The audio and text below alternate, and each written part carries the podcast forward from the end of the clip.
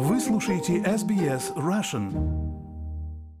Вы слушаете подкаст SBS Russian. С вами Лера Швец. «Я теперь официально лицо без гражданства», написал 1 ноября у себя на странице в Фейсбуке Аршак Макичан, экоактивист, участник и организатор акций в России Fridays for Future. На данный момент Аршак находится вне России. О намерениях российских властей лишить его гражданства Макичан рассказал в июне 2022 года. Тогда же в интервью SBS Rush Наршак объяснил, что его семья уехала из Армении в 90-е из-за войны, и он жил в России всю свою жизнь и не является гражданином никакой другой страны. А, возможно, если это одно из первых дел из многих других, а, это коснется не только меня, но и миллионов других россиян, потому что Россия — это многонациональная страна, а только армян в России проживает более миллиона человек, и мне кажется, они просто хотят их запугать, чтобы они не высказывались против войны, поэтому это дело, конечно же, оно ужасно. А, про это сейчас очень важно говорить, и я надеюсь, что ну, будет э, поддержка в России, и что мы добьемся того, чтобы ну, меня не лишили гражданства, потому что э, люди не должны бояться, и особенно люди ну, не русского происхождения, потому что а многие из нас всегда себя чувствовали а, чужими в этой стране, несмотря на то, что мы точно такие же граждане, и боялись участвовать в общественной жизни. И если мы хотим а, изменений, то нам нужно, конечно же, участие каждого человека, потому что а, именно то, что люди боятся участвовать в общественной жизни, власти используют для того, чтобы манипулировать общественным мнением, говорить, что большинство нас поддерживает. Вот. А это молчаливое согласие, оно происходит из-за того, что у людей нет какой-то солидарности, люди не а, поддерживают друг друга и считают, что это не наши проблемы. Аршака, а также двух его братьев и отца в итоге лишили российского гражданства по решению суда. Гражданства другой страны ни у кого из них нет. Мы обсудили эту новость с другим известным российским экологом и общественным активистом Евгением Симоновым. Сам Евгений признан в России средством массовой информации, выполняющим функции иностранного агента. И с конца 2021 года проживает в Австралии. В нашей серии разговоров мы обсуждаем с Евгением последствия войны в Украине на окружающую среду. Сегодня мы продолжаем наш разговор и говорим о том, как война влияет на гражданское общество и на действия экоактивистов по защите окружающей среды. достаточно большое давление идет на экоактивистов со стороны государства. И с началом войны оно вроде как сначала затихло, но вот я буквально сегодня в новостях прочитала, что известный экоактивист, его лишили гражданства сегодня. А, вот молодой да. парень, у которого все пытались решить. Да, да. Не, ну ему это обещали с самого начала. Вы же понимаете, он э, мигрант, наиболее уязвимый в условиях России человек, еще и принадлежащий, так сказать, к нетитульному меньшинству. У России раньше практиковалось, когда человек чем-то не нравится или возникает необходимость отжать имущество или еще что-нибудь, поставить под сомнение правильность процедуры получения им когда-то российского гражданства. Никакой проблемы изобразить, что он получил его незаконно нет.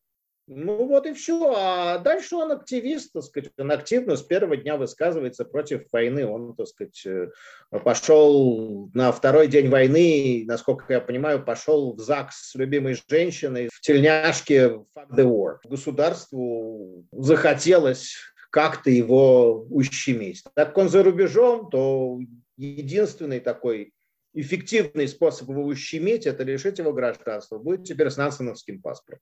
А, у нас, кстати, с ним было интервью, вот как раз незадолго после его свадьбы в той самой тельняшке. А, хорошо, ну вот вообще давление на экоактивистов, а, оно же будет в итоге сказываться на окружающую среду, потому что некому будет высказываться за ее права. Тут важно не только давление, но и разобщение. Важно не только давление на активистов, но и прекращение разных связывавших их международных процессов. Важно также и прекращение финансирования их деятельности или усложнение финансирования их деятельности с одной и с другой стороны. То есть это очень для гражданского общества, которое занимается охраной природы э, или экологическими правами граждан, это очень серьезный вызов. Потому что если говорить о антивоенной составляющей давления, то номинально она, мы считали тут недавно, всего 25%. То есть на 100 активистов, которых преследуют за их позицию, только 25 процентов экологических активистов преследуют, собственно, за антивоенные протесты. Всех остальных проследуют, собственно, за их основную деятельность. Вопрос в том, что деятельность стала гораздо сложнее, потому что на митинг уже фактически выйти нельзя. Пикет устроить можно, ну, фактически с риском для свободы, то есть суток на 15 залетишь фабрикации разнообразных обвинений гораздо больше. Называть войну войной нельзя. Независимые свидетельства международные органы теперь все подают сугубо анонимно. Ну, например, в Центр всемирного наследия ЮНЕСКО, основной сбор информации которого идет из гражданского общества, потому что правительство нагло врут, что они никогда ничего не нарушали, у них все там замечательно на каждом. Причем любые правительства. Австралийское правительство в этом смысле ну, на малую йоту отличается от правительства российского. Вся основная информация о том, что реально происходит на местах, идет от whistleblowers, от гражданского общества ну, сложно поддерживать связи э, в условиях такой турбулентности. Несколько волн активистов вынуждены были выехать из страны и э, занимаются выживанием в разных других местах. Это довольно сложно, потому что люди-то, прям скажем, не богатые и очень часто не имеющие какой-то одномоментно востребованной IT-профессии. Большинство же остается внутри и начинает терять связь с информацией от снаружи, просто потому что информационные каналы задавлены, ну, все еще пользуются какими-нибудь там VPN, еще чем-нибудь, но информация доходит хуже. Мы по рассылкам слышим, так сказать, мы иногда обнаруживаем, что очевидные вещи до российских коллег просто ни по каким каналам не доходят. То есть приходится, так сказать, проводить политинформации. Кроме этого, крайне подавляет сама обстановка, потому что обстановка постоянной угрозы за э, любое независимое действие, на что бы оно ни было направлено. Ну и если говорить о более долгосрочной перспективе для, для тех, кто остался в стране, э, очень туманные перспективы финансирования собственной деятельности, потому что государство, очевидно, быть независимым организацией ничего давать не будет. Оно теперь будет давать деньги только на то, чтобы маршировать в указанном направлении. Зарубежные деньги получать нельзя, потому что, во-первых, это легко карается самим государством, если ты, получая зарубежные деньги, говоришь что-нибудь критическое, а уж тем более делаешь. Во-вторых, эти деньги просто элементарно нельзя перевести теперь из-за разобщения банковских систем. А в-третьих, большинство зарубежных фондов теперь не финансируют э, деятельности в Российской Федерации. В результате э, сколько-нибудь долгосрочное существование деятельности по охране природы со стороны гражданского общества зависит от возможности адаптироваться к этим новым и э, все время меняющимся условиям.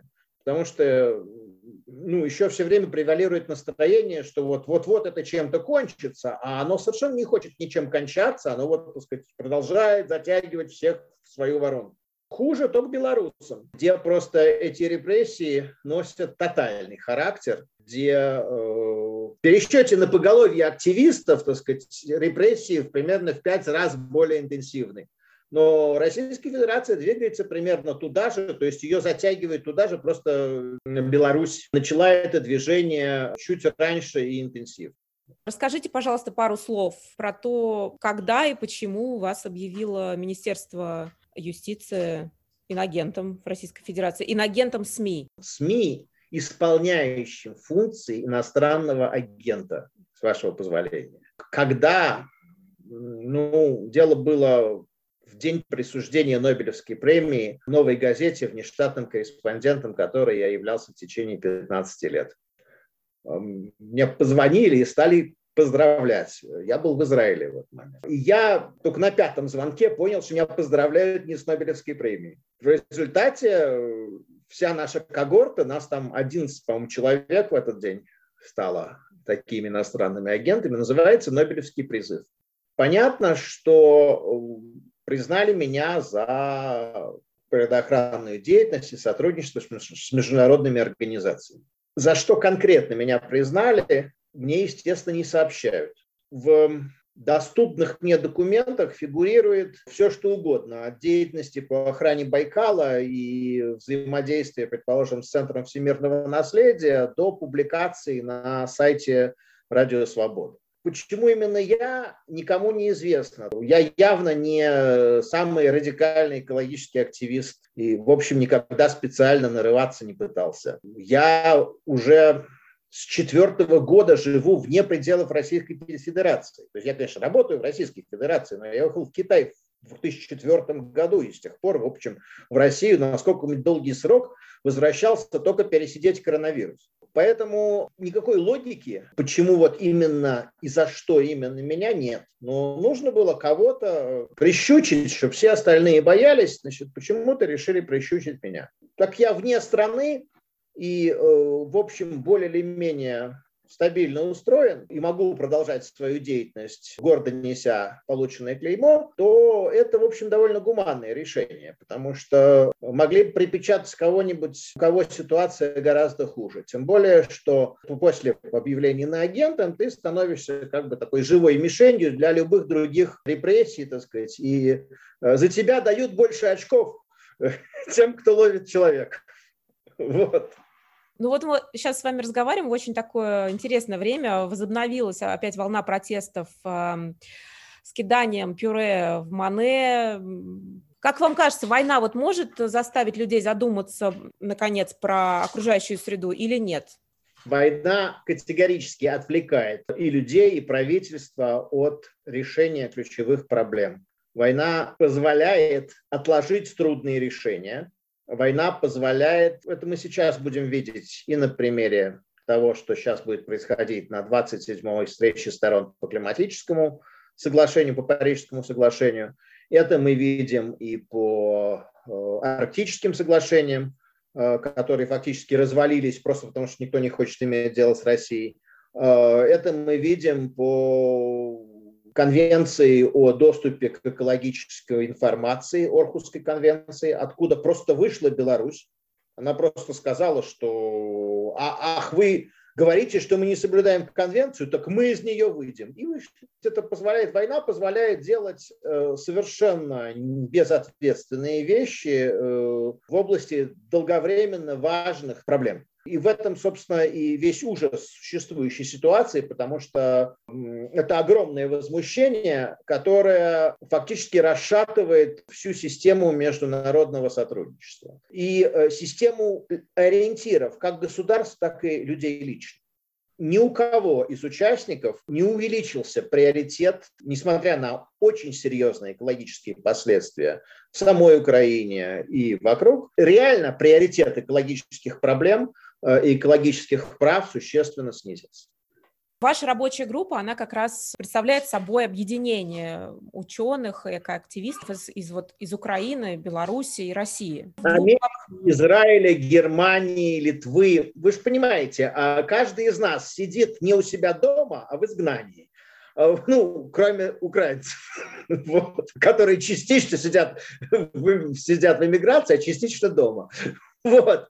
Поэтому у каждого из нас в этом смысле очень много разных географических привязок. Нас там 7 человек из 15 стран. Ну, это нормально в нашем глобализованном мире, особенно в этих турбулентных условиях. Тем не менее, понимаете, э, это как бы скорее от отчаяния, от того, что реально не нашлось организаций, которые за это взялись бы с первых дней войны, и надо организовывать какую-то такую самодеятельность. Кроме того, у нас по большому счету нет первоочередной миссии кого-то объединить. У нас есть миссия делать дело. А, то есть мы занимаемся э, анализом и обнародованием ключевых с нашей точки зрения экологических последствий войны – и уж из каких стран мы при этом происходим, это второй вопрос, и в основном вопрос удобства сбора информации. Ну, просто потому что разнонаправленные последствия происходят в разных странах. Вы можете ознакомиться со всеми публикациями о последствиях войны в Украине на окружающую среду на сайте рабочей группы Ukraine War Environmental Consequences Work Group. На протяжении всей войны Евгений с коллегами собирают данные и анализируют прямые и косвенные последствия войны. Вы слушали подкаст SBS Russian. С вами была Лера Швец. Хотите услышать больше таких историй? Это можно сделать через Apple Podcasts – Google Podcasts, Spotify или в любом приложении для подкастов.